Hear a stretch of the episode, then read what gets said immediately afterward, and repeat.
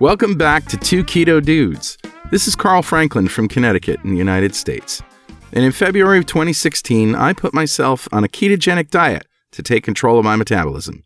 In just two and a half months, I managed to reverse all my markers of type 2 diabetes with diet alone.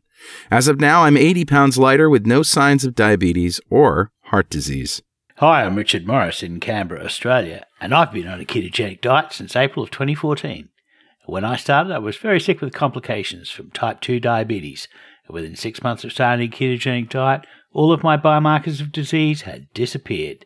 I've lost about 100 pounds, I've completely turned my health around. And this show is a document of our experiences thriving for years in ketosis. Yeah, and reversing diabetes. And hopefully that might help a few people who are curious about this kind of dietary hacking. We're not doctors. We don't want to give anyone any medical advice. We're actually a pair of hackers. but we are keen to share our own experience. That's right. We're really software developers, so we're not afraid of a little technical detail, are we, Carl? No, sir. Mm-hmm. We've done some research into our own deranged metabolisms and the science behind them, and we share studies that we found in the show notes. And you'll probably work out pretty quickly that we're both foodies. Mm-hmm. We love to cook and we love to eat. Yep. In every episode, we both share a keto recipe that. Uh, you might like. so let's start podcast number 129 Keto Fest Down Under with Jessica Turton. Heard you say you're due for a little.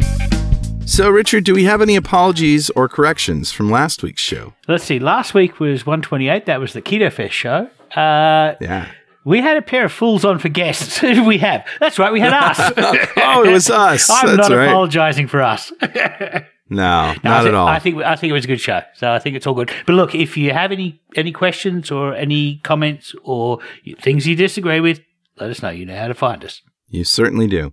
So, let's revisit what a ketogenic diet is. Sure. A ketogenic diet puts you in a state of ketosis where you're burning fat for energy rather than glucose. Mhm. And the way we did it is we ate 20 grams of carbs or less per day, Yep. close to zero as you can get, but green leafy vegetables, some dairy, some eggs, all that kind of stuff. You're going to have incidental carbs because even eggs have got That's some right. carbohydrates in them. Yeah. As far as protein, uh, that's moderate, Mm-hmm. and we use the one to one and a half grams per kilogram of lean body mass equation. Yep. For me, I'm about 80 kilograms lean mass. I have between 80 and 120 grams of uh, protein a day.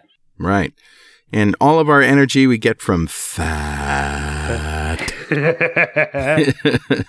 Either the fat on our plate or the fat on our bodies. Exactly. Yeah. And if you're just starting keto and you want some more advice or you want some more um, uh, detailed information, listen to our Starting Keto show at start.2keto.com. So, buddy, how was your week? Uh, it's tiring, actually. Uh, so, I, as you probably know, or as our listeners may know, we're working on a keto fest in Australia. And Yeah. uh, so I spent uh, most of last week uh, doing some photography uh, of the event and signing deals with the venue. So we have the venue is all organised for Saturday the 16th. That's a Sunday uh, in Canberra, Australia at the National Press Club. Yeah, that's awesome. So today I went over to the press club and had pork belly for lunch, and oh, so good. And I went in Nice. in back to to chat to the uh, to the chefs, and uh, they actually sent me out an ice cream that was made with parsnip and truffles, but unfortunately it had uh, it had sugar added to it, and Yeah. I- you know, I, I had a little taste, like half a teaspoon, just to just to get a feeling for the chef's uh, flavor co- combinations. And really, it's, it was delicious. I would love to see that with like an allulose or with a you know a non-caloric sweetener. Yeah. But I went back and, and had a chat to the chefs and said, "Look, guys, this is really was delicious, but uh, you know we only have twenty grams of uh, carbs a day maximum." And they both went, Yeah. "Wow." So yeah, I had a good week. And before I finish, I just want to mention that there is a UK meetup in Preston on the 18th of August, and we're going to put a link in the show notes. Uh, but you can also find this on the ketogenic forum. That's forums.2keto.com. Uh, you can go to the community slash UK uh, section and uh, you can see details about that. It's on the 18th of August at 1.30 p.m. at Solita. And uh, you want the guy you want to chat to there is VJ, and he's organising a meetup of keto people. So, Very, very cool. yeah, have fun. So, how was your week, Carl? Oh, my week was really good. Um, it was my birthday week, Mm. and uh, Happy 51st, huh? yeah, thanks. Mhm. I gave myself a present. Um, my wife would say, I asked my wife permission to buy myself a present, Okay. and she did. Mhm. It's a, uh Traeger smoker slash grill that uses wood pellets. Nice. So the problem with a lot of grills and, and smokers is precise temperature control, you know? Right. Yeah. So what this does is it has a hopper that you fill with wood pellets, and they have to be food grade wood pellets. Sure. Um, apple, mesquite, hickory, whatever. There's a whole bunch of them, bunch of types of wood that you can get. And then you basically have uh, settings from smoke, which is like at 180 degrees Fahrenheit, all the way up to 450 degrees, and you can dial it in. Nice. Now, when it's on the very low level, it's just smoke. Yeah. You know, it's about as cold as it can be, but it's still about 180 Fahrenheit. Right. And then you can turn it up. And when you turn it up uh, past a certain point, there's no smoke Mhm. because the wood pellets are burning so quickly and uh, there, it- there's just no time for it. Yeah. 180 Fahrenheit Yeah. is about 80, 80 Celsius. So it's just, you know, Yep. it's, uh, it's Yep. not, not boiling, but yeah. So I got this originally because I was thinking I might want to cook uh, picanha on it. Right. The, the rump cap steak, which is my Mhm. recipe. And uh, uh, you'll have to wait and see how that turned out. okay. I love it. Yeah. It's a cliffhanger. It's a cliffhanger. hmm Yeah. Uh, anyway, that's uh, that's about it. I mean, I had a, a great week and uh, a good birthday, and ate some meat, and uh, I'm going to share that recipe later. Sounds like a good week. Yeah. So let's give away some swag. Yeah, every show we pick a lucky winner at random from the members of the Two Keto Dude fan club. Yes, and today we're giving away a treasure trove of stuff from vendors we like, all of which you can find at fanclub.2keto.com. So, Carl, who's our winner this week? This week's winner is Stacy Moneysmith. Congratulations, Stacey. Yeah, congratulations. Let's tell everyone what Stacy is won. Sure. Well, the first thing we're giving away is a two keto dudes coffee mug that says "Keep calm and keto on." Uh, also, a signed copy of Lies My Doctor Told Me by Dr. Ken Berry, online at lies.2keto.com. and a bottle of Stevia Sweet barbecue sauce, developed by a barbecue restaurant owner who plans to change the restaurant industry forever. Only two carbs per serving. Online at steviasweetbbq.com. And a cheese making kit from Wine and Whey. Pam Zorn gave everybody at Keto Fest a kit so they can make their own fresh mozzarella. You can get yours online at wineandway.com. That's W I N E A N D W H E Y.com. And a six ounce cup of beef bone broth concentrate from Birthright Nutrition. Just add water, heat, stir, sip, and enjoy. Jam packed with good stuff. More at birthrightnutrition.com. We're also giving away a bottle of Remag Magnesium Solution developed by Dr. Carolyn Dean, along with a copy of her protocol and the Keto and Magnesium Manifesto. Mm. That was presented at Keto Fest 2018. You can find that online at magmiracle.com. That's M A G M I R A C L E.com. We're also giving away a big bottle of fasting drops from Keto Chow. It's a well formulated blend of electrolytes. You just drop a little in your water, and fasting will be a breeze.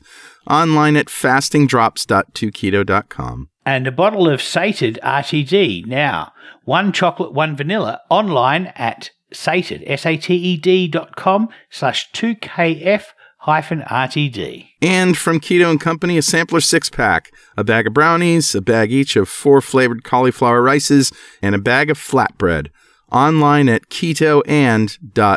And if you don't want to wait to win some swag, you can buy all sorts of it online at gear.2keto.com. And that brings us squarely to a little section we call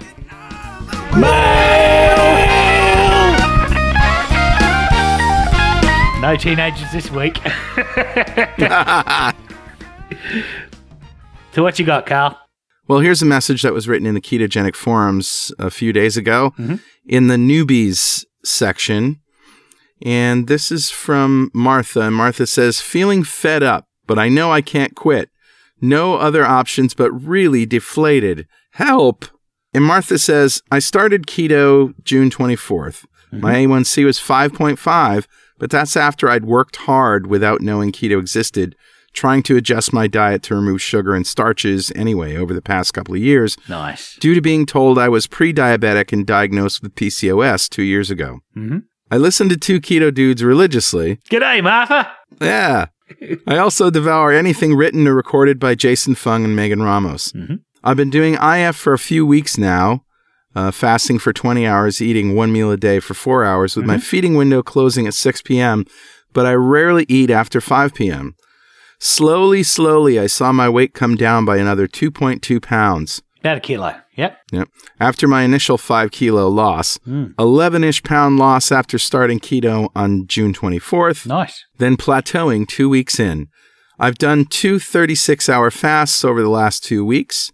When doing one meal a day, I have trouble eating more than 800 to 900 calories in one feed without feeling seriously ill. Hmm. And on feast days, I have trouble going over 1500 calories without feeling like I'm going to throw up.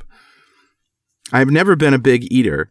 I'm consistently eating 75 to 80% fat, and carbs are rarely over 15 grams a day, Mhm. 1 to 5%. I'm careful with protein. I started doing a 20K bike ride once a week. A disciple of Richard? Yep. and I keep my heart rate in endurance zone or fat burning. I'm moderately active daily anyway, running around after two kids and working with children at work also. Sometimes I have long stints at a desk, but it's balanced out.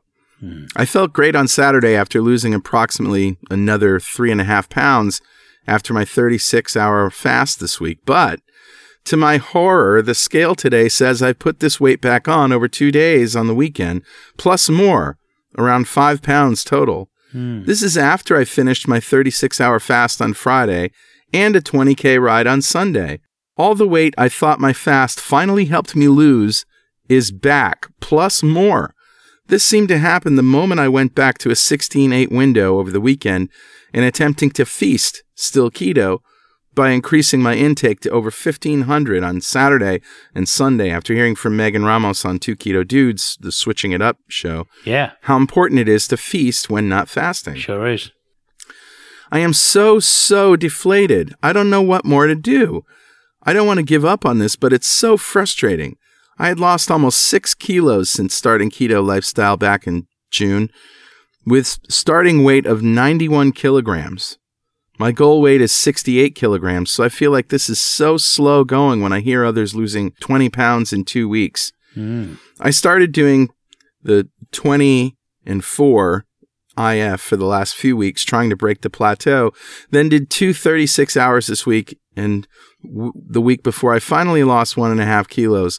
I've been keeping calm and ketoing on, but now all that weight is back again. Plus, the you can just see she's really getting frustrated here. Yeah. So, you know, the rest of it is uh, that she's just started another 36 hour fast and she's 13 hours in, feeling really so sick of it all. But she says, I feel I have no other options but to, but to keep going. I guess I'm just looking for some hope to bolster me. Right. And, uh, you know, the, I, I, don't know what uh, advice you would give her, but the advice that everybody else gave her was seemingly spot on to me, which is, you know, don't look at the scale, throw your scale away.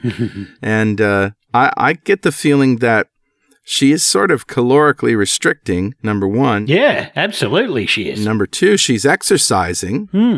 which, you know, is going to build muscle mass, which, as we know, is denser than fat. Well, it's, it's not only that she's exercising, and that's adding a caloric deficit to uh, to her uh, her caloric balance. So sh- so it's making her uh, deficit, her calorie restriction, even worse. Um, so eh, yeah, here's the thing: we weigh what our bodies choose to weigh, given their homeostasis, and and Right. basically they get uh, inputs from from your environment that tells them uh, what is what the energy they can expect and when you have a lot of carbohydrates in your diet you derange that so your body sets its homeostasis at 100 pounds higher you know and so that's really the magic of keto is is allowing your body to rebalance its homeostasis without the derangement of high levels of insulin all the time Yeah. and so that's that's the trick of, of, of keto. Uh, I you really can't lean in much further than not eating carbs. you know, yeah, Yeah, okay, yeah. fair enough. You can fast for three days or five days or or or what have you. You can do extra exercise. You can do an extra twenty k bike ride. You can reduce the amount of calories that you're eating, and those things will help you lose weight in the short term. But they don't reset your your your energy homeostasis of your body. That's up to your body to determine, given the Right. environmental inputs, uh, where it's going to be. So. My advice, and really, you're in a very similar situation to where Julie was when she, when we first started. You're only about six weeks in, so you're only just fat adapted. And Jules didn't lose a lot of weight in the first six weeks. She took about 18 months. She, she, ki- in the end, she lost more weight in kilograms than I lost, uh, in that first 18 months, but I lost all of mine in like the first three, three to five months.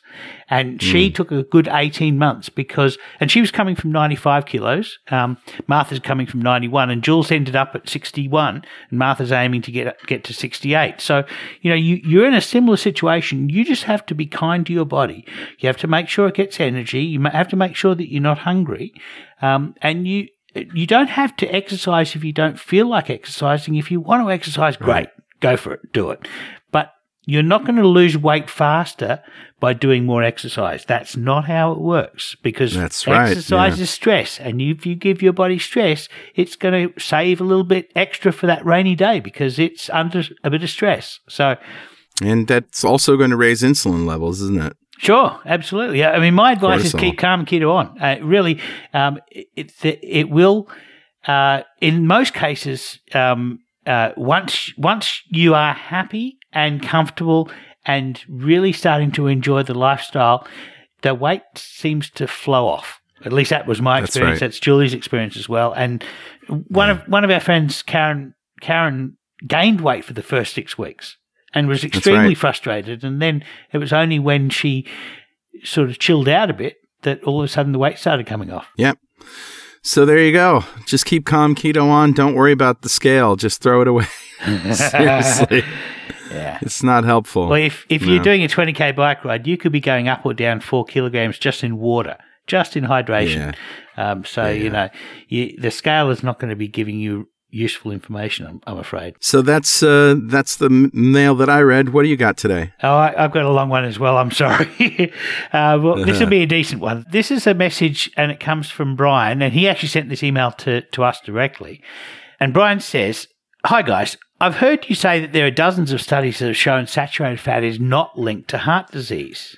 How can this be true if 25% of the population has at least one genetic E4 allele?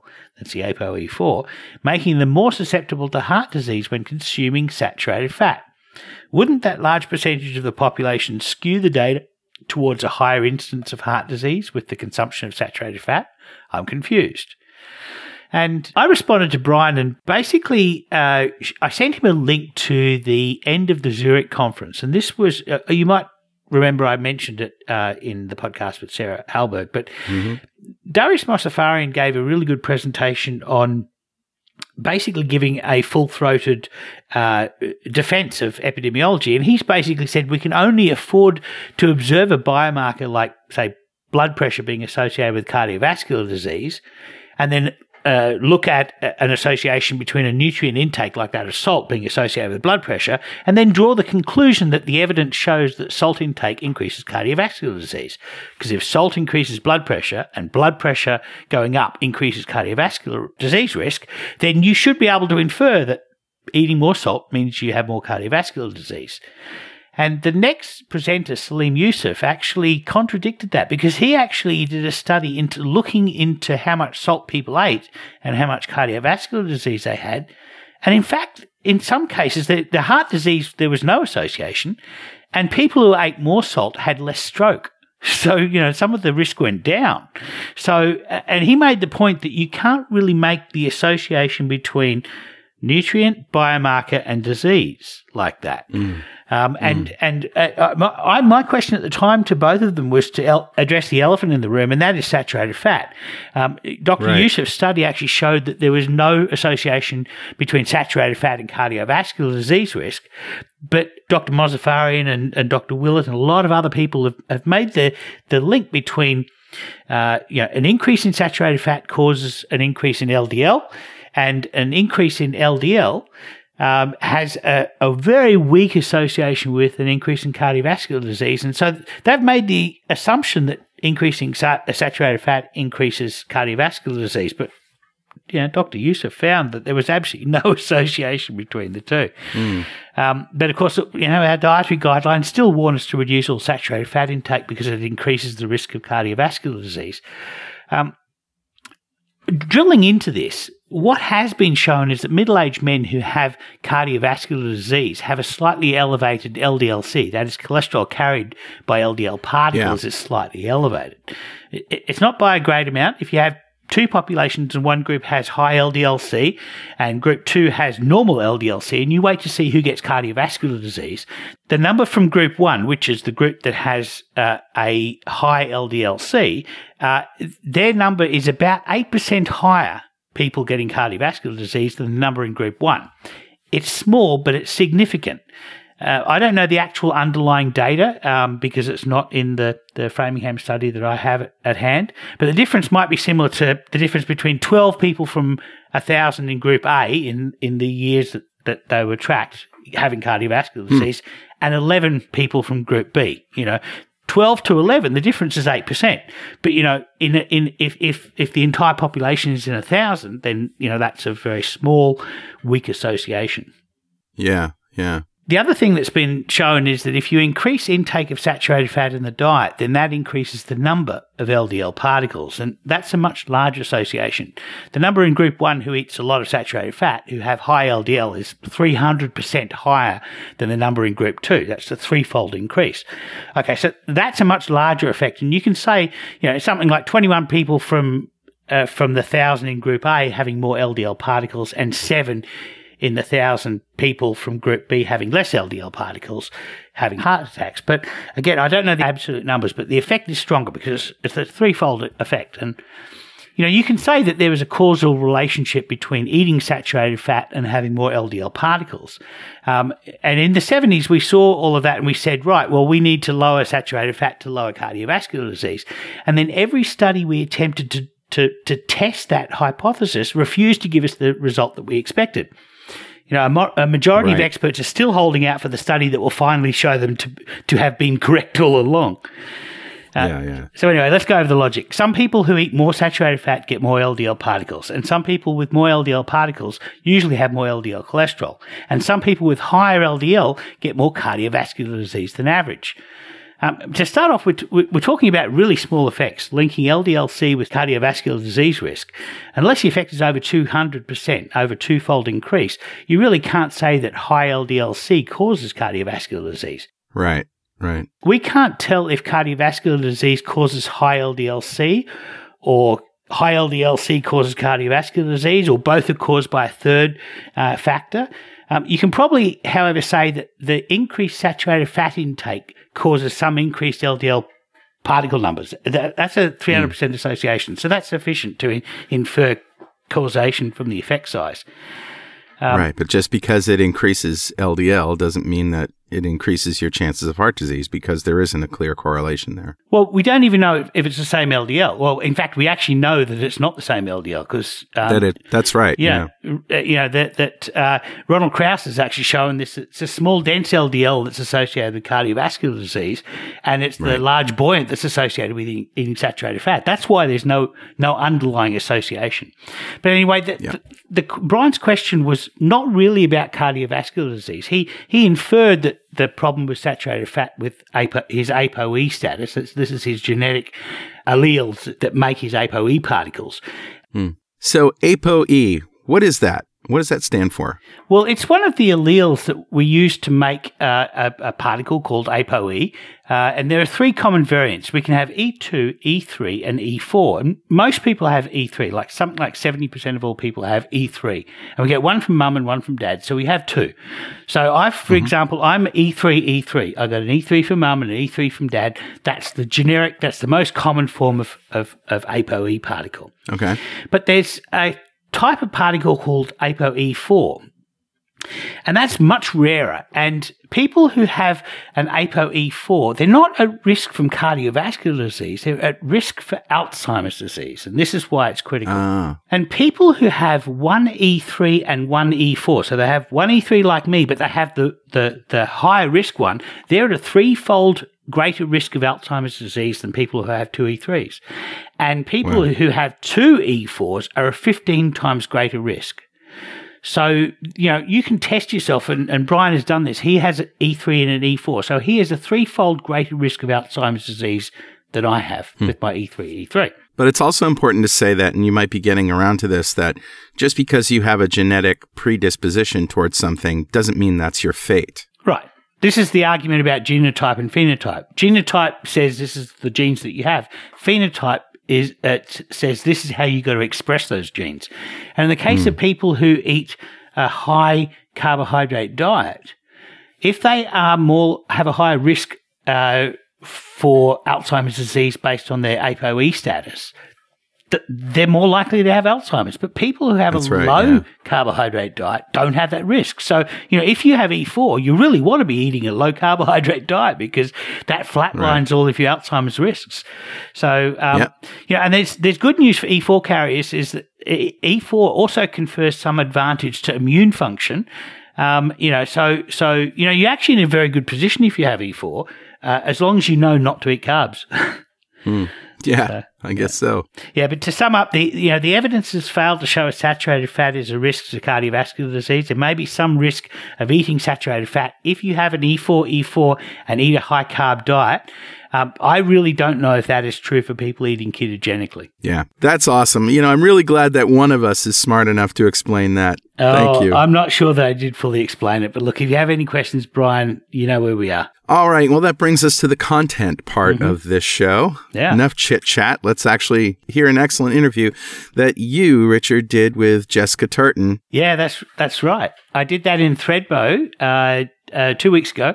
Um, we had a low carb conference with Low Carb Down Under in in Thredbo, and Jessica Turton has actually been on our show before. I interviewed her last time in Perth, and she's a scientist and a dietitian.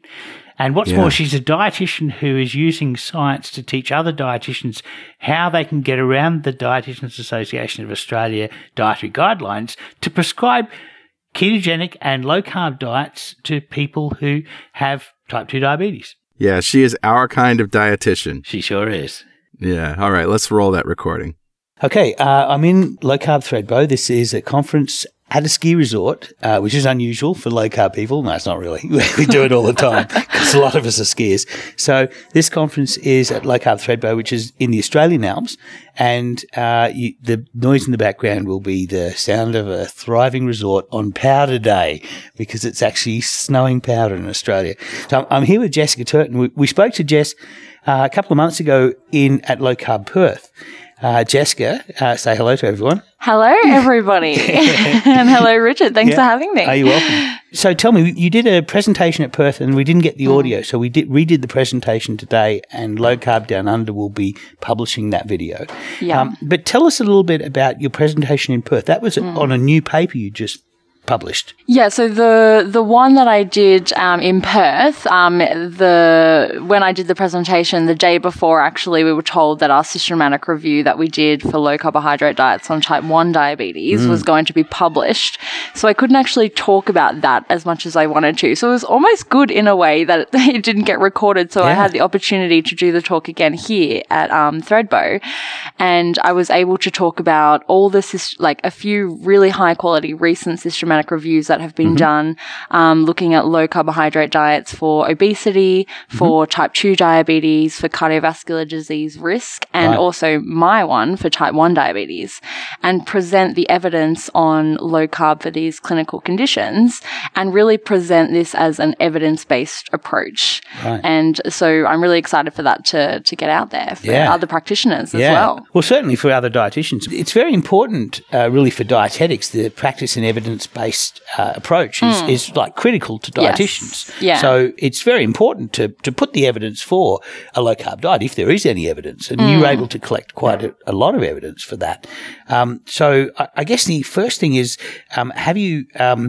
Have you heard back from other dietitians who've seen your work? About my systematic Yeah. review. So basically, the only thing I've heard in terms of other dietitians referring to my systematic review is that um, not in the light I would have expected it to be referred to, but one dietitian, um, and we won't name names because we don't do that here. No. Um, but one dietitian actually referenced my paper during a um, conference to other dietitians and was like, "See, there's no evidence for low carbohydrate diets and type one diabetes."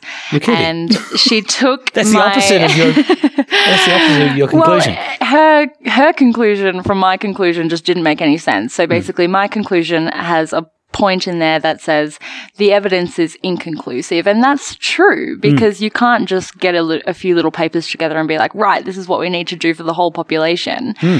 But inconclusive does not mean ineffective, and she Right. was sort of using it and going, see, it's ineffective. We Hmm. should not be using low carb diets for type one.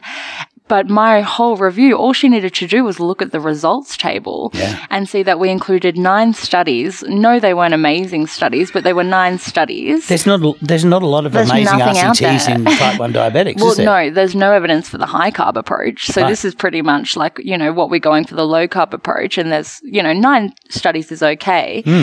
And every single one of those studies had at least one significant difference um, in an outcome after the low carb diet in Right. an in a positive direction. Yeah. So there were no studies that showed any negative side effects Mm-hmm. um, or any negative results. And so I don't see how that would mean ineffective. Like, I mean, we had one trial in there um, that had a drop of HbA1c. It was from 9.7 to like 7.2 Right. or something in like five months. That's incredible. And so, how can you say that it's just blanket ineffective? I think the, the uh, another uh, conclusion that you could take from that study is that there there are no uh, studies that show it's not effective. correct. I mean that that really is, is. I mean there are there's not a lot of studies, but every Yes. single one that you were able to find in your systematic review showed eff, eff- some sort of effect. Yeah, And the problem is these days is um, particularly with systematic reviews and this whole evidence based practice approach.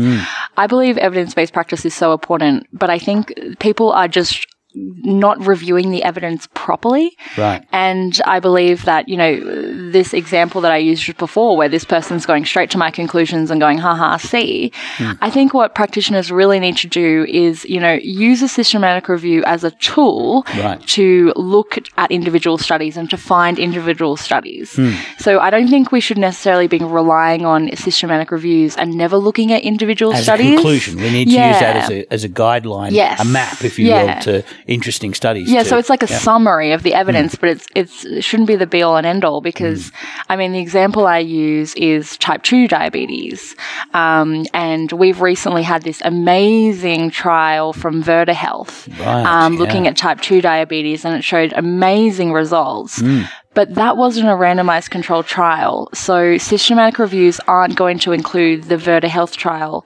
And if we're only solely looking at systematic reviews of randomized controlled trials, we're going to lose really good evidence, like the Virta Health Hmm. Yeah. study, which showed a 60% reversal in type 2 diabetes. Yeah, was, the didn't it? Mm. outcomes were remarkable. They sh- not something like ninety four percent of of people who came into the study on insulin Mm. uh, were able to remo- uh, get off their insulin entirely of type 2 Yeah. diabetics. So, you know, that's, that's remarkable. And, and were- it had like an 87% compliance. Oh, that- amazing. you know, and the point, that, the point that I was making to Sarah Hallberg was that even the eat all the chocolate you want diet doesn't have an 87% compliance because Cadbury's in Or- or Tasmania. eat all the meat you want diet. That's right. we Yeah. tried to Well, do we, that, we last, tried night. that last night. We had we went to uh, a churrascaria in uh, in Thredbo, and both Jessica and I have a little bit of a meat coma right now. but we love it. We're We do. happy about We do. that. But Yeah. Mm. I mean, eighty-seven percent compliance for for for for, uh, for a, a complicated diet, but one that re- reverses diabetes and is provably able to reverse diabetes.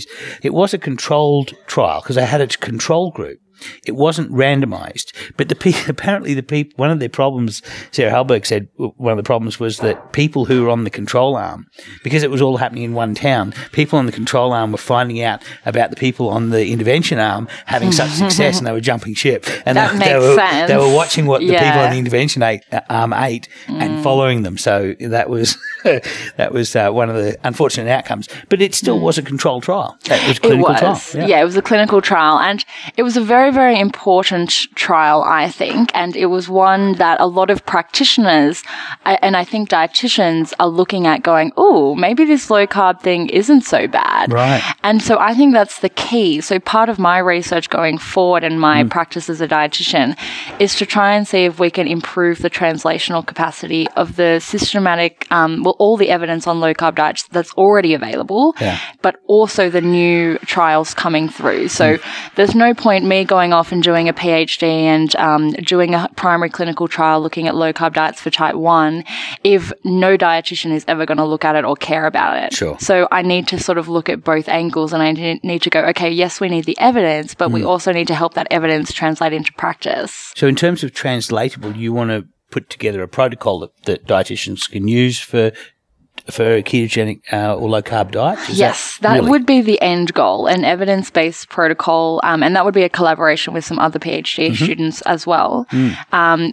but that would be part of my PhD project, and it is planned at the moment. It is planned to be um, a protocol that anyone can look at. So whether it's a dietitian, a doctor, or just a fellow researcher who wants to do an intervention um, on low carb diets, and they can say, okay, well, what population do I have? You know, um, what education do I need to do? How strict do we need to go on carbohydrates? You know, what other things are involved? Because it's not all about carbohydrates. No, it's about no. fat quality. It's Yep. about other things too. And so we want to have, um, like a protocol based on all the scientific literature we have at the moment. Mm. So to get to that protocol is going to be a lot of work. That's We're not just going to sit yeah. down tomorrow and write one. No. Um, but we plan to do multiple systematic reviews. Mm-hmm. So I've already done the systematic review for type 1 diabetes and I did it in a way where I included all study designs and I was very, very inclusive. So it was basically looking at um, the results before the low carb diet and the results after the low carb Mm-hmm. diet. And I want to do that again with type 2 diabetes, Yeah. with obesity and with cancer. Yeah. Those reviews have already been done. They've only been done for randomized control trials. Right. So all they're ever doing is comparing a low carb diet with a high carb diet, which is also useful. I'm Mm. Yeah. not saying that's No, not useful. No, but, th- But- there are there exist studies that do that on Mm. the type two side of things. You there wasn't anything on type one. There wasn't any randomized controlled trial that you could include in your Mm. Yes. systematic review. Well, there were showed, two, but they weren't very good. okay, but but I mean that's not enough to be able to do a systematic review. Not a meta-analysis, But, no. Mm. but by pulling in all of these other studies, some of them were N of ones. I mean, uh, one of them was um, Dr. Richard Bernstein's personal N of one study that he that he published, and so Yes. Mm. that was included. Um, and so, uh, you know, normally, you know, traditionally we're told to to to ignore the anecdote, Mm. ignore the N of ones because it's because it, they're easily confounded. There, there's lots of reasons why, but when that's the only real evidence, Mm. Yes. you know, that shows at least that one person it worked for, and then now you now now the question is how did it how did it work? Did it, did it really work? How do you know that? You test it. So that- that's the so that's really the next stage after your first paper. The next stage is for some research uh, lab to pick it up and say we need to do a randomized controlled trial Yeah. looking at these things. And I, I think soon after your, you publish your paper, there was a trial done by, or actually it was a, it was a, a retrospective review done by David Ludwig Yes. on the type 1 grit community. Yeah, so he, he surveyed the type 1 grit community, which is basically a supportive community of people on Facebook who are Hmm. following the Dr. Richard Bernstein approach, which is a low carbohydrate diet for type Yeah. 1 diabetes management. And this group is fantastic. Hmm, so I love, you know, watching this group on mm-hmm. Facebook because they provide each other with such support hmm. and no one's judging each other. And, um, you know, they're, they're coming in with their stories, their personal stories about having type 1 or their child having type 1. And they're desperate for answers. And they're coming to this Facebook group after seeing all their primary health, healthcare practitioners and going, no one's helping me. No one's supporting me. Or they've heard about the low carb diet and they want to use it, but they can't get that support still. Sure. And so we've got thousands of people in this group. And their type 1 grit, grit study showed they had very, very tight control, very, very good control of their Mm. Blood sugars. Phenomenal. ad- yeah, well, that was the that was word that was used. And we just don't really see that with Mm. type 1 diabetes. I think the data at the moment is showing that about 84% of people with type 1 diabetes have an HbA1c over 7%. Wow. And the type 1 gritters had 84%. Wow. Yeah, yeah. Um, so that might be slightly old data now, but it was still, I think, about 2014. Sure. Um, but people in type 1 group, group they were under 6%, weren't they, mostly? Um, which is almost normal blood sugar control. A lot of them at 4.8 to 5.2 range. Exactly. Which is normal. I mean, that's a normal range. Yeah. So, yeah. And I think that sort of research is remarkable. Mm. Um, but when we look at evidence based practice and health practitioners, a lot of people would look at that and be like, oh, you know, that, that's not proper research. That's That's, just not proper people in a Facebook science. group." that's just people in a Facebook group. That's not controlled. And to an extent, I get that. But also to an extent, I feel like, well, we can't just ignore that. No. We can't ignore it I mean, and this, just pretend it didn't a- happen. No, well, uh, David Ludwig is a, a professor of endocrinology and nutrition. Um, he's the ideal person to, to, to take both of those, um, Mm. to bridge both of those worlds.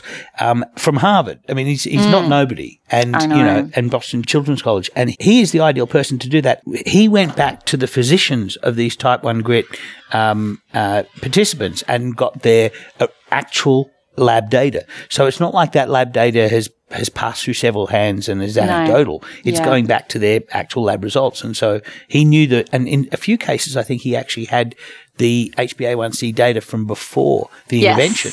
So he had some longitudinal data in there, which is really exciting because I can include that in my next systematic review. So as Mm. part of my PhD, I will be doing an update on Mm-hmm. my type 1 diabetes systematic review, which is cool because I feel like now with the type 1 grit study and my review being published, we have a lot more people and researchers out there going, hmm, you know, maybe we should do more research in this Mm. area, um, which is exactly what I wanted the review to sort of, um, um, help help you know help happen is Yeah. more research happening into this area because you know i'm not going to sit back and be like oh yes low carb diets are the be all and end all for type 1 diabetes because i genuinely think we do need more research and we need to know okay well how how strict should they be carbohydrate restricting if it is effective Mm-hmm. Yeah, how low carb? Mm, how low carb do they need to go? The point you made in your presentation yesterday is that low carb ranges from anything below forty five Mm. percent of energy energy intake to you know five to to ten grams a day, and that's a big range. it's a massive range and so many different diets can be constructed within that low carb paradigm. Mm. And so basically what I was saying in my presentation is that in the scientific literature, there is no sort of strict definition of low carb diet. So Right. if you do a search for low carb diets, you could get anything below 45% total energy. Mm. So you could get a low carb diet that's 44% total energy intake as carbohydrate. Right. And they're like, look at our low carb diet. Yeah. And so um, when Kieran and I were doing our systematic review, we were sort of saying we This is need Kieran to Rooney from Kieran University Rooney, yeah, yeah. Mm-hmm. sorry. I was saying we actually do need to still capture those studies because it would be interesting to see um, how different levels of carbohydrate restriction affect people's results. Um, you know, so some previous work um, has shown that um, for type two diabetes or metabolic syndrome. Just restricting by, you know, if you restrict to 130 grams of carbs per day, that actually doesn't get you any results potentially if Hmm. you depending on what you're looking at maybe um, um, weight for example Sure. As a, And- as, a, as a as a as a proxy or a you know Yeah, a, a yeah. biomarker for type two diabetes remi- remission, weight loss can be considered. You know, yeah yeah but if you then push those same cohort of people down to a 50 gram of carbohydrate intake per day or a 20 gram of carbohydrate intake you may see vastly different results yes, Um, and so we thought, you know, we can't have these studies out there being like, oh, look how bad low carb diets are. Um, sure. If they're forty four, if they're 44% total energy. So we're like, we need to include them and we need to talk about them and we need to give them a label. So if there was any diet between 26% total energy intake and 45% total energy intake from carbohydrate, we called them false low carb diet studies. Excellent. Yeah. Um, but I think it was exciting to include them actually in our review because some of them actually showed results. Yeah, So there was one there that um, reduced carbohydrate to 150 grams per day roughly, Mm-hmm. and they were able to drop HbA1c by, by almost 2%. Right. So Two percentage points. So yeah, yeah. two percentage points. So Mm-hmm. yes, we don't know. Okay, for type one diabetes, is twenty grams per day the be all and end all? Is fifty grams per day the be all and end all? And that's why we need more research to. Yes. confirm. Um, and I think this brings us back to the whole role of dietitians. Mm. And I think dietitians are very scared of low carb um, because they think that low carb means no carb. Yes. Yes. And that is certainly not the case. And that's why I really hope we get more and more dietitians at these conferences because they'll get to meet people that are actually living this way and doing this um, and thriving, but also uh, be able to learn how to evaluate the literature a little Yeah. bit better. Because in a lot of these studies I was looking at, I mean, they're very, very healthy, lots of vegetables. I mean, lots, a lot of variety in these interventions that are low carb. Yeah. And I just think A dietitian wouldn't consider a lot of these diets to be a quote unquote a priori bad diet, no, exactly. full so of leafy greens and full Exactly. of healthy fats. You know, the fact that we're labeling them low carb or we're labeling them ketogenic, I think is what's scaring some dietitians away. Right. Interesting. I think if the dietitians actually saw what people were eating in a day, they'd be like, "Oh, that's fantastic. That's Mm-hmm. Yeah. great." Yeah. But it's the, all this labeling that's going on that maybe is driving them away. I don't know. Mm. So your advice to dietitians who are listening to this um, is is really to to look at the the, the nutritional content of low carb diets. Yeah, so if you're looking at a, um, a primary intervention study, for example, or a systematic review, go to the primary intervention study, go to the methods section, and look at what they've actually recommending their participants to eat. Right. And look at how the low carbohydrate diet is being formulated. And yes, if they're giving them these awful fake food shakes, then, you know, that that's may not be something you'll ever recommend, and that's fine. Right. Um, but if they're giving them a diet that includes a lot of variety, a lot of balance, and they're looking at micronutrient adequacy as well, Yeah. then that's something that I think all dietitians would agree okay, this is completely safe Hmm. and it's effective. Um, and we know that there was a recent paper by Rebecca Johnson, I think Caryn Zinn, Yes. and Amy Rush Yes. published showing that yes, you can create a low carbohydrate diet that meets all the nutrient targets, so all the recommended daily intakes for Mm-hmm. Yeah. the main Nutrient micronutrients. dense food. Yeah. Yeah, and I think that's the big thing that um, dietitians are concerned about. So we get taught a quick and easy way to make sure that an individual is meeting their micronutrient intake Mm-hmm. is to compare their current food intake with the food groups. Right. So, for example, if someone isn't eating any dairy, you can Mm-hmm. really quickly, in five minutes or in five seconds, assume that they're low in calcium. Okay. So that it was just a really quick way for Mm-hmm. dietitians to be like, okay, let's help people get their major mu- micronutrients. And I think it's actually a cool system, Mm. um, but it's um, designed for a high carbohydrate diet. Right. So then, you know, if they're Well, not so eating. many things are designed for a Exactly, high carbohydrate. diet. exactly. All of our nutrient requirements, for example, vitamin C. Um, vitamin C competes with glucose to get into cells, and so when you have a diet that is high in glucose, like a like a you know sixty percent of your energy is coming from carbohydrates, you've got a lot of glucose in your blood system. You can't get much vitamin C into Mm. your cells, so you have to have more vitamin C. And so all of these things are, are you know, uh, our assumptions about how much vitamin C a person needs Mm, change true. when they when they go low carb. And, and a dietitian might look at a low carb diet and think, oh, there's no vitamin C in it. How can if they can't eat fruit, how can this person Mm. um, not get scurvy? And the simple fact of it is that that capsicums have more vitamin C in them than oranges and have very little glucose. Meat has vitamin C in it too, I've Right, learned. well, especially raw, raw, raw liver. If, you Mm. can, if you can tolerate raw liver, it's absolutely chock packed because that's where we store our vitamin C. You know, if you can tolerate, you're like, I hate liver. exactly. No, you're right. And that's the thing. I think if we, and this is part of my goal in my PhD, when I say I'm ta- thinking about a protocol to help other people do low carb diets, it's kind of like we need these food groups, this sort of system to help people analyze or help the dietitians analyze people's low carb diets. Right. Um, I think there's just a lack of training and a lack of awareness in this low carb diet realm. And I think practitioners might just be a little bit afraid. So they, you know, if their patient comes in and they're on a low carb diet, the way that that dietitian safely knows how to manage that person is a high carb diet. Yes, So that's why they're not going to be supportive of the low carb diet. And I think we, as a uh, community that sort of are aware and um, understand low carbohydrate diets, need to help those practitioners who who want help Yeah. to support their patients. yeah, Um, and I think, you know, part of um, my goals in life as a mm-hmm. health practitioner is to really spread the evidence and bring the evidence to the surface. So, number one, health practitioners aren't scared to use low carbohydrate diets. But also, two, actually help them in doing a Have low carbohydrate diet, have Yeah. tools because we know that education is super important. Mm. So you can't just say to Joe Blow down the street and just be like, oh, reduce your carbs to 20 grams per day. All right, goodbye.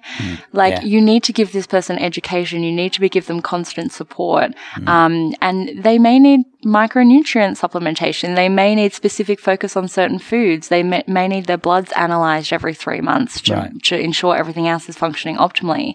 Um, so carbohydrates aren't everything. There's so much involved.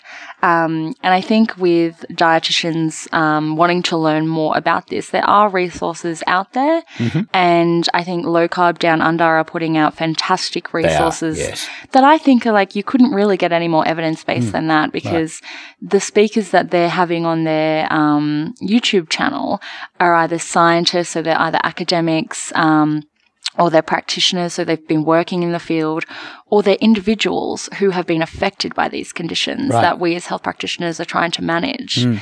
And so That's me. That's Listeners, you. That's, That's me. you. I'm type two diabetic, and you know, re- reversed my own diabetes, and then and then uh, and then realised that there are other diabetics out there who are in trouble who Mm. didn't have access to the same information I did, and so I just went I just went live and just started publicising it. So yesterday in your presentation, you mentioned the Australian dietary guidelines are specific to healthy people.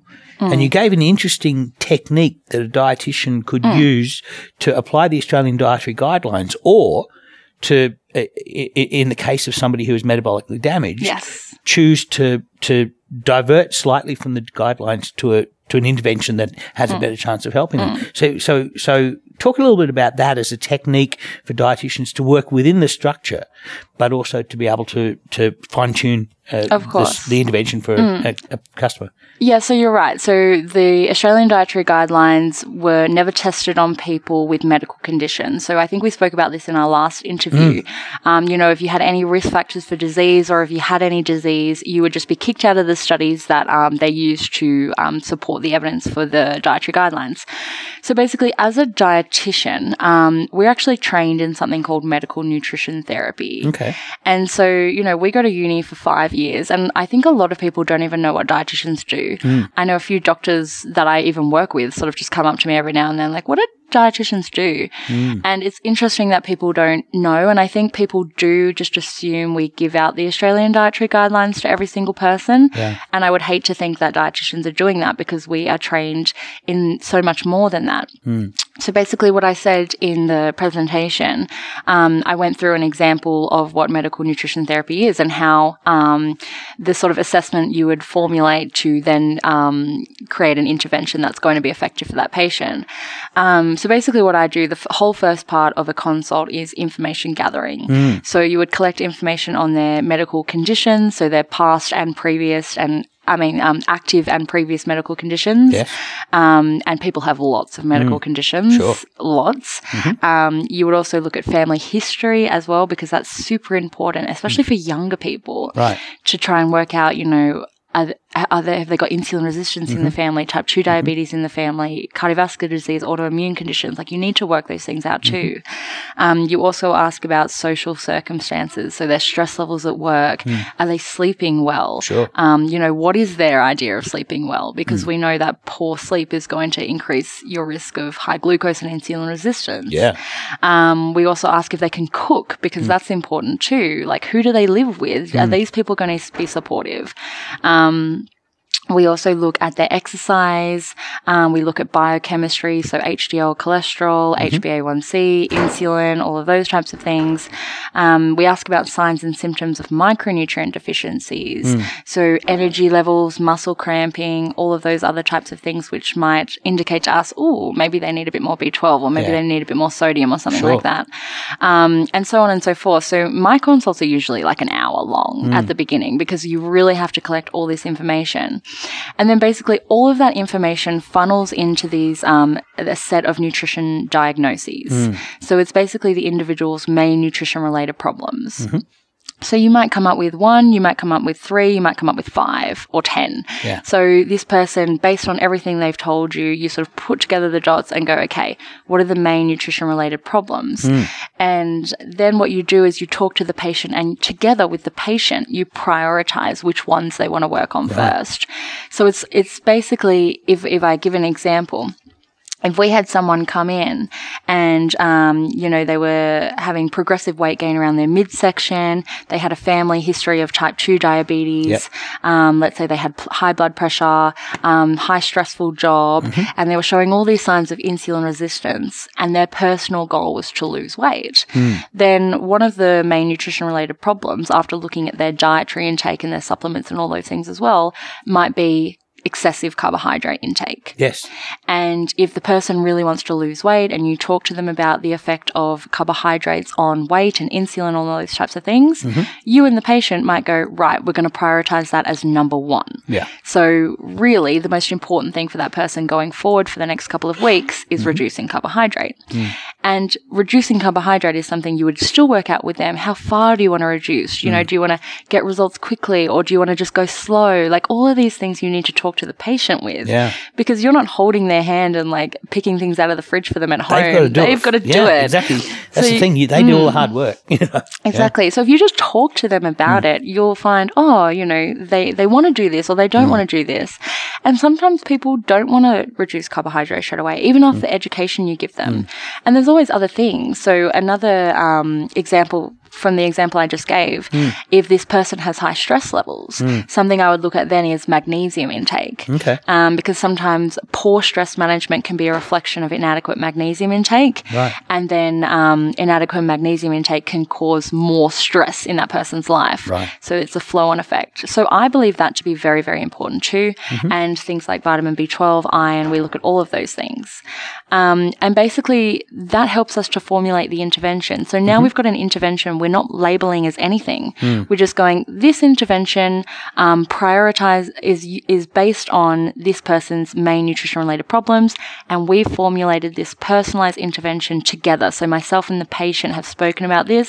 We're going to write a letter to the doctor. Everyone's involved. Everyone's happy. Wonderful. Yeah. And so what you do then is you see that person every month or every couple of weeks and you know every now and then you get their doctors to run some blood tests and you take their weight you take their waist circumference you ask them how they're feeling are they enjoying it are they doing the diet Yeah. do they need help and then all of those things tell you is the intervention you gave to that patient effective is it working or is it not working Right. if it's not working, you change your approach or you prioritize something else. Hmm. Yeah. And you keep tweaking and tweaking until it works. Sounds like a great process. I want to work with a dietitian. it's an amazing process. this is why I think dietitians are so important. yeah, I agree. And they're so important in this, um, the, they should be so important in the delivery of low carbohydrate diets because um, they get an hour with their patients. Doctors don't get an hour with their Hmm. Absolutely patients. not. So even Especially if you not to talk about diet. no. So even if you had a fantastic doctor who Hmm. could do this, they just don't have the time. And I, I believe this process of medical nutrition therapy is key as Hmm. well, because I don't think everyone should be given the same blanket low carb diet either. I think we all need our individual low carb diets. Hmm. Um, and I mean, like, For those who need a low carb diet, For There may those who need people- it. there may- see, Yes. it's quite possible for people to reverse diabetes on a high carbohydrate diet. I mean, the Mm. rice, the Kempner rice diet was a, was that. It, was, it was white rice, white sugar, Mm. and fruit as much as you want to eat. Um, and it, it reversed diabetes. It probably caused nutrient deficiencies down the road, but no more so than say a vegan diet. I mean, Mm. Yes. it's it, it's going to also going to be nutrient deficient. So, Well, um, you know, yeah. that- well, on that note, what what one thing I am finding. So I've been working in private practice um, now for about six or seven months. So not a huge amount of time, but I always ask people about what their relationship with food is like. So every time I see them, I'm just like, "Are you enjoying your food? Like, what is that like?" Yeah. And usually when they come in to see me, they have a love hate relationship with food. They go through phases of just toxic, negative, um, dieting and then they go through phases of just loving food, splurging, overeating, but then having that associated guilt. right. Um, and so they really don't have a great relationship with food initially. Um, and then just as a side effect, every hmm. single time they come in, they just seem a little bit brighter. Hmm. And I'm always just like, so how, how's your relationship with food going? How, hmm. how's the quality of your life going? Because Right. that's a very important thing. And people are just like, I just feel really good. And if you weren't going to ask them any of those questions about quality of life or their relationship with food or even just, um, how many times a day do you think about food? Because that's another That's big another thing, big one, yeah. especially for women or people that have done a lot of dieting. It's like every two seconds of the day, they're mm. being consumed by numbers, calculations, what food choices they're going to make, and so on and so mm-hmm. forth. And all of those things just naturally get better and better and better. And I notice that more so on people that are following low carbohydrate approaches Sure. um, than people who aren't. So, like for me, that was a massive thing. Um, You know, improving my relationship with food after following a more low carbohydrate diet. Yeah. Um, but it's something that I'm noticing in pretty much 100% of my patients. Um, and if, for, for example, if someone came back and goes and said to me, I hate this, I hate this food, doesn't taste good, then we would change the approach because I think the patient's satisfaction and enjoyment is super important and quality of life is so underestimated. I mean, I think when we look at the research, we're always looking at, oh, did HbA1c improve? Did BMI improve? Did um, weight improve? But so many of these studies aren't asking, how is that person's quality of life? Is Yeah. that getting better or worse? Yeah. Because I would prioritize that as being one of the most important. Yeah. And um, some people would even argue that quality of life is more important than, Right. for example, their Yeah. weight or Yeah. HbA1c. And sometimes um, they have to outweigh, you know, do I want to be skinny and um, aesthetically pleasing, Mm. or do I want to have a really good quality of life and be a slightly chubbier person but healthy do you know what i mean and Mm. So they weigh that out and usually at the end of the day people say i would rather have a good quality of life Right. because for some people, getting to that ideal weight Mm-hmm. actually does require more strict approaches. Right, yeah. Where we sort of move away from quality of life and, you know, Mm-hmm. eat till you're satiated, stop when you're full. You have to be a bit more strict Yes. um, with some people. And then they start to realize, oh, all this counting and all Yeah. this um, fasting or whatever that they're forcing themselves to do Hmm. isn't working in terms of their happiness and in their relationship with food. It's actually really causing a of- negative balance. Yeah, that's a really good way Hmm. of looking at it. About, I, I mean, that's pretty much where I got to. I, I, I lost a lot of weight. I reversed my diabetes. I met all of my my metabolic goals. Hmm. Um, uh, but I'm still overweight, and I I'm actually quite happy being overweight Hmm. because. And one of the reasons is because uh, it gives me uh, excess uh, adequate energy to be able to do stupid things like ride for three or four hours. You know, Exactly. that kind of thing. So, um, so for me, uh, you know, I've prioritized my life to the point where I wanted to get all, I wanted to get metabolically healthy. Mm. But then I really don't care about being mm. bikini ready. Exactly, exactly. Because I look stupid in a bikini.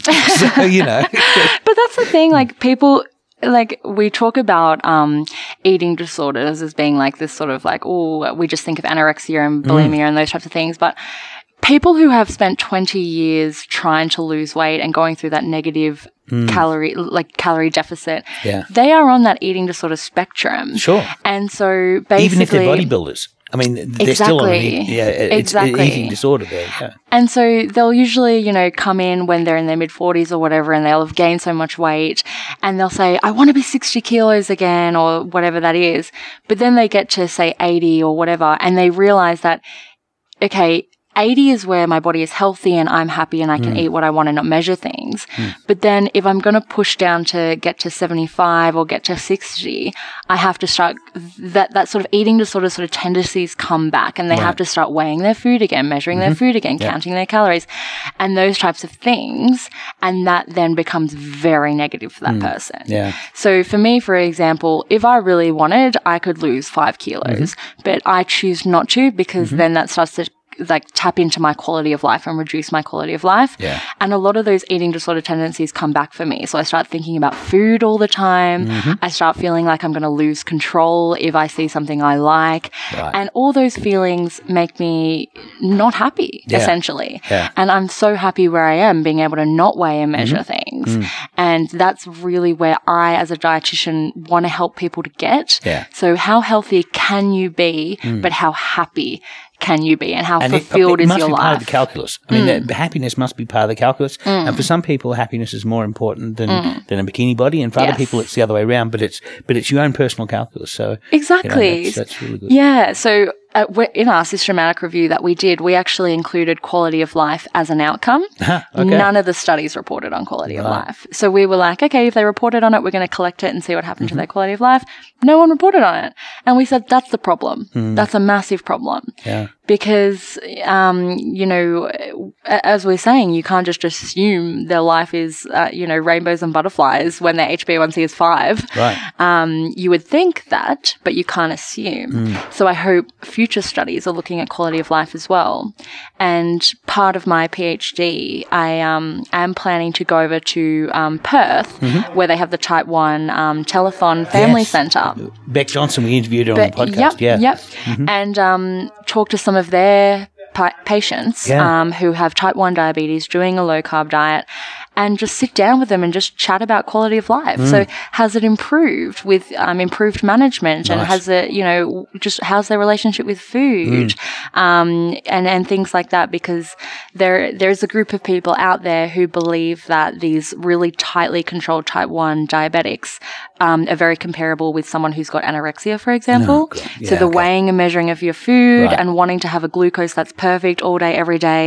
Um, some people are saying, "Oh, that's an eating disorder," but uh, I. I mean, this is why I want to explore it Yeah. because I want to say, you know, find out from these people that are actually doing that, you know, you know, is your relationship better or worse with Mm. Yeah. food? How many times a day are you thinking about it? Um, and what sort of foods are you eating? And, you know, but what was your relationship with food before you went low carb and had this tight control? Because from my understanding of people with type 1 diabetes, food is a nightmare for them generally, Hmm. yeah. particularly if they're eating a high carbohydrate diet because they've got to eat something, then their blood glucose goes crazy through the roof, um, or it goes too low depending on how much Mm-hmm. insulin they've taken. Um, and then two hours later, they've got to try and eat again and take more insulin. glucose to deal with the Exactly. insulin. They So just talk to medicate for glucose. Yeah. yeah, they're on this crazy like food insulin roller coaster every single day, Mm. Yeah. and their relationship with food is not good. Right. And that's something I've just observed. And so I really, really want to test that as part of my PhD. So that's sort of like a side project Mm. with that as well. But there's all these things we need to consider. And I think these are things dietitians are thinking about and health practitioners are thinking about. And the more we talk about it and get those health practitioners in the conversation, Mm. whether they're pro low carb or anti low carb, I think we need um, everyone's thoughts and opinions um, on this topic so that we can really help to improve people's lives. Yeah. Because for you, you're an amazing example. This was a fantastic tool for you Mm. to help you improve your health and basically reverse type 2 diabetes. Yeah. So how Uh, can ten we toes. That's that's my that's Amazing. my biomarker. yeah. So how can we just like not give this tool to people when Right. it's done amazing things for people like you and for thousands of people out there? Yeah. We can't just pretend it doesn't exist. We have to start working with it. And I really hope that more dietitians get involved. Yeah, fascinating line of inquiry, especially about the, the quality of life. Um, I'm I'm very excited to see what you do with your research dollars. Interesting. If you want to hear uh, Jessica talk about this, she's going to be st- speaking at Keto Fest Down Under, which is happening in Canberra on the September the 16th at the National Press Club, and she's very excited. I'm so excited. yeah. I'm doing a little happy dance right now. Yeah, we're both doing the happy dance because I've just come back from Keto Fest in America, and it was a, a fantastic experience.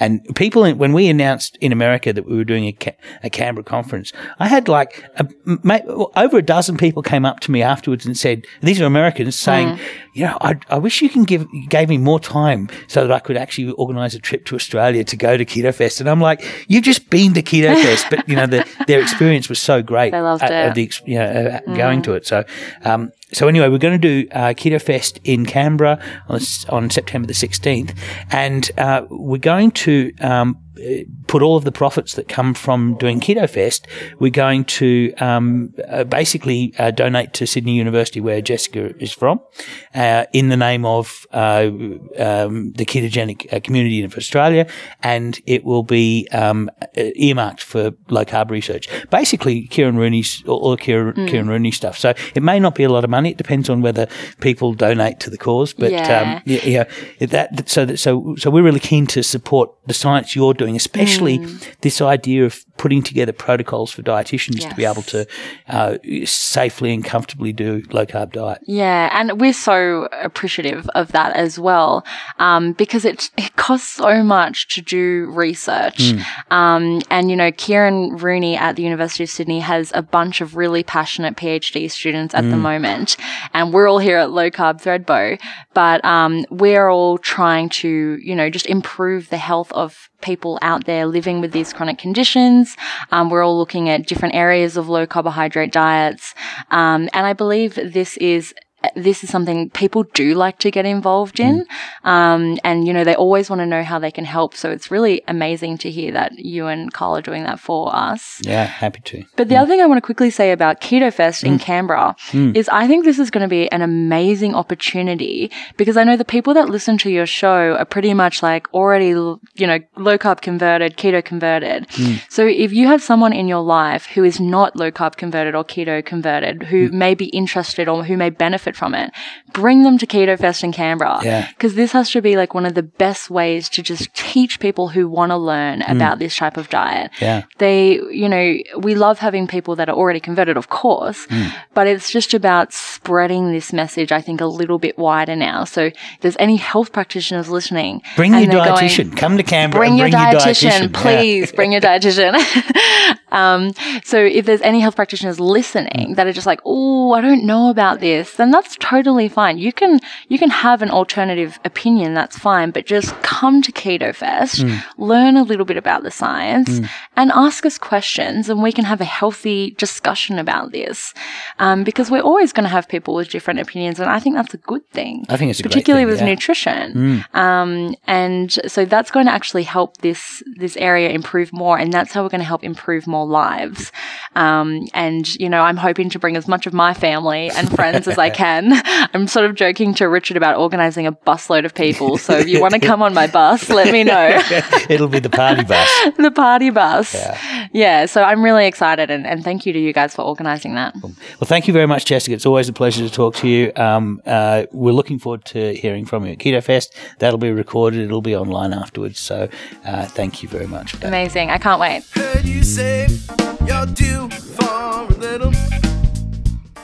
Yeah, thanks, Jess. That was awesome. Uh, that was a great interview. We're going to actually hear Jessica speak at Keto Fest Down Under on Sunday, September the 16th at the National Press Club in Canberra.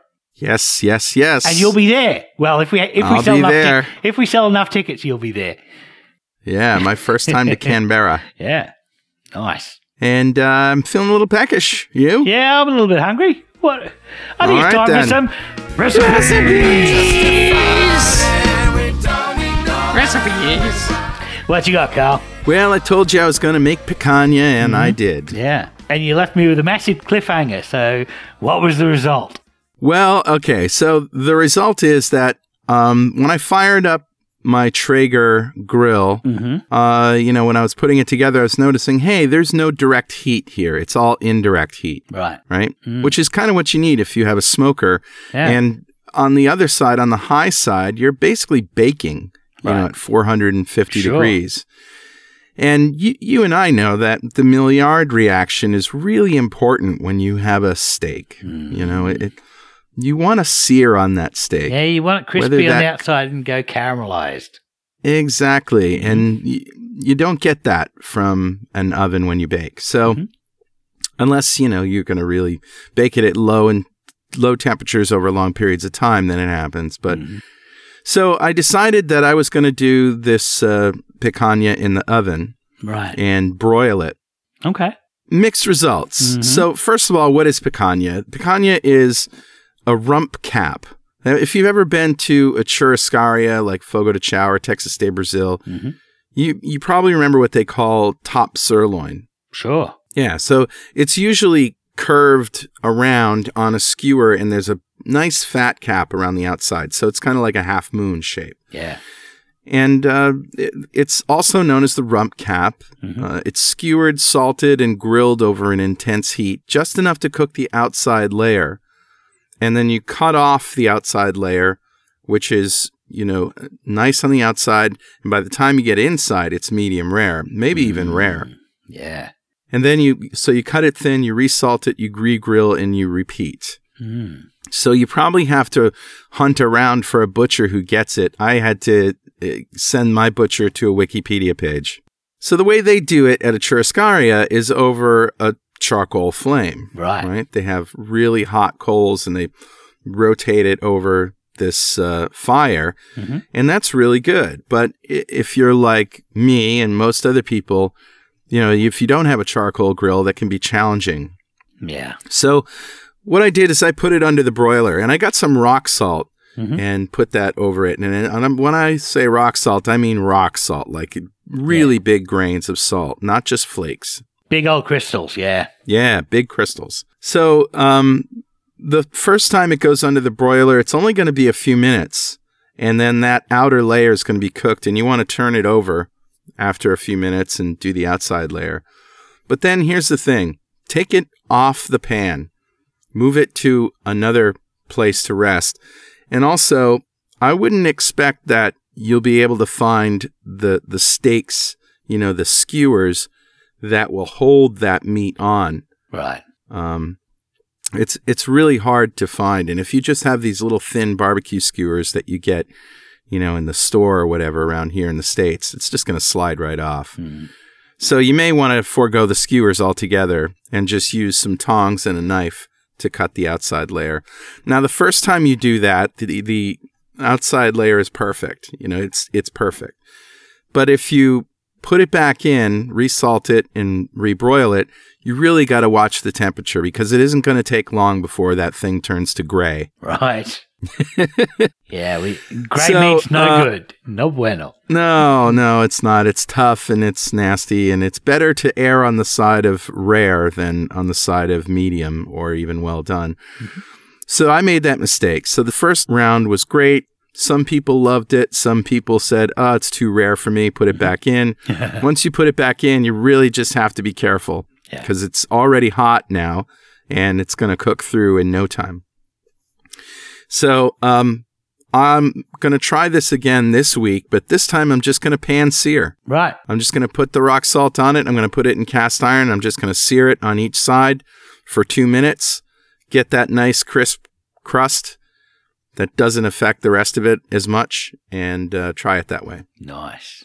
And I'll let you know what happens. Yeah. Yeah. Look forward to hearing about that. But it is the most delicious steak. The thing is with picanha is when you cut it, you want to cut it against the grain Right. into strips that are about two inches wide. And then you sort of fold it over with a cap, fat cap on the outside, and then skewer it. Cover it with salt, cook it. Meat, salt, heat, Easy. yum. Yum. We actually went to a churrascaria at in Thredbo, and uh, Mhm. I ate I ate like I ate over a kilogram of meat, and Yeah. I normally don't eat a lot of protein, but you know I had about three hundred grams of protein, I think, in a kilo of meat, probably, Wow. and it was. And I, I tell you what. I experienced gout in all of my all of my joints, especially my big toe, um, for and for like three days after that event. And it's just the meat. Wow. It's just that you know I was dealing with so many purines from that from that meat um, and gout. You know, if you've ever had gout, you don't make jokes about it because it is not Yeah. fun at all. But you know that that's the thing. It's uh, my body's not used to dealing with a lot of protein. And Yeah. uh, you know you can do Wow. you can do bursts of uh, having you know 300 grams of protein in a day if you if you want to and if your body can handle um, the sudden influx of protein but it's not something you want to do every day Hmm. that's for sure Well, was it worth it? oh yeah. It was totally worth it. It was totally worth it. And the skiing the next day was just outstanding. And i had Oh, uh, good. skiing in a meat coma. With gout. It was totally worth it Awesome. Bring it on. All right, man. That's my recipe. What do you got? So I've got one. This is a simple one. I'm kind of punting because I'm I'm working so hard on Keto Fest Down Under, so I didn't have a lot of time to cook. Next week, I'm actually going to do a, a day with uh, Chef Darren Tetley from the the, pre- the National Press Club, and uh, we we're just going to have a play in the kitchen. So we're going to try some experiments. Sounds good. We're doing some interesting stuff with duck fat. So anyway, that's all I'm going to say. Ooh. But today, I'm actually going to give you a recipe that I came up with, and uh, this is funny. Uh, have you ever had baby bells? The They're like Baby a, bell mushrooms? no baby bell cheese. It's like a little Oh, oh, like oh, little, yeah, yeah, little sure. Edam cheese in a wax uh, uh, wrapper, and Yeah. um, yeah, and so baby bells in Australia at Costco lately have been shipping. You, you buy them in a bag of baby bells, like maybe twenty baby bells, and in the bags these days have been shipping these little plastic dishes. And I thought, oh, that's Hmm. very interesting. And I learned that I've been eating baby bells all wrong. These plastic dishes are for microwaving baby bells, and you basically put a ba- you you unwrap the baby bell from the fr it's like an Edam cheese, and you uh, Yeah. and you unwrap it from its wax, and you put it in a little plastic container. You put it in a microwave for thirty seconds, and what comes out is like fondue. It's just incredible. It's like Nice. elevating baby bells to the next level. But that's not my recipe. I love it. that's not my recipe. That's just my inspiration. Okay.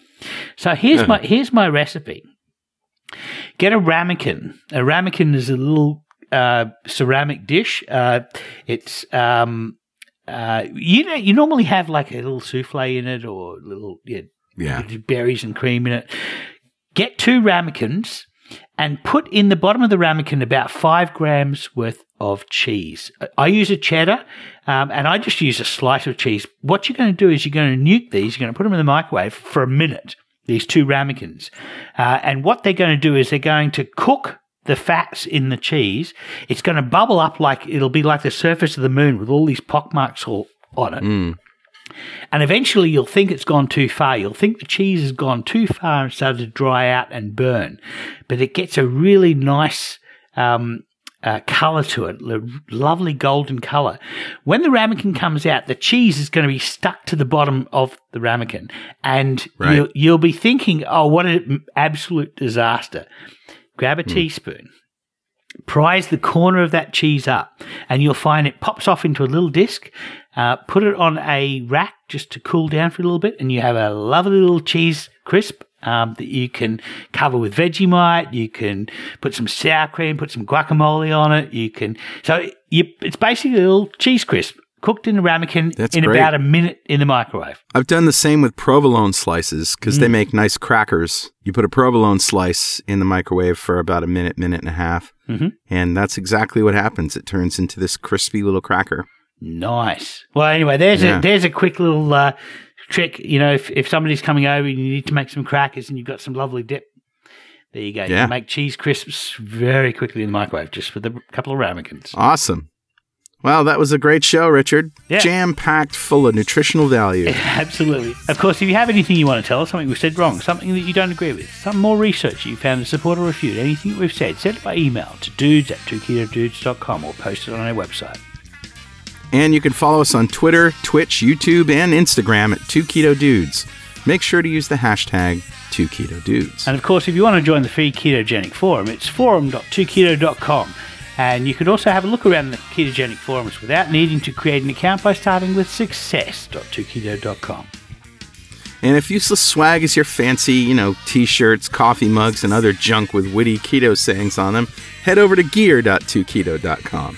And if you want a shot at getting some of that swag for free, join the 2 Keto Dudes fan club. You'll be eligible to win something in every show. Go to fanclub.2keto.com. And if you feel like supporting our forums and all the podcasts we produce, think about making a monthly pledge on our Patreon page at patreon.2keto.com. You can also see all of our podcasts and other videos on YouTube at youtube.2keto.com. And if you haven't already, go leave a review on Apple Podcasts. That's how new people get to know about what we do. Two Keto Dudes is brought to you by Two Keto LLC, who strives to support the low carb community with podcasts and other publications. Well, Richard, keep calm, keto on, and fast when you can. Yeah, Carl, keep calm, keto on, and Keto Fest in Australia at least once a year. All right, we'll see you next time on Two Keto Dudes.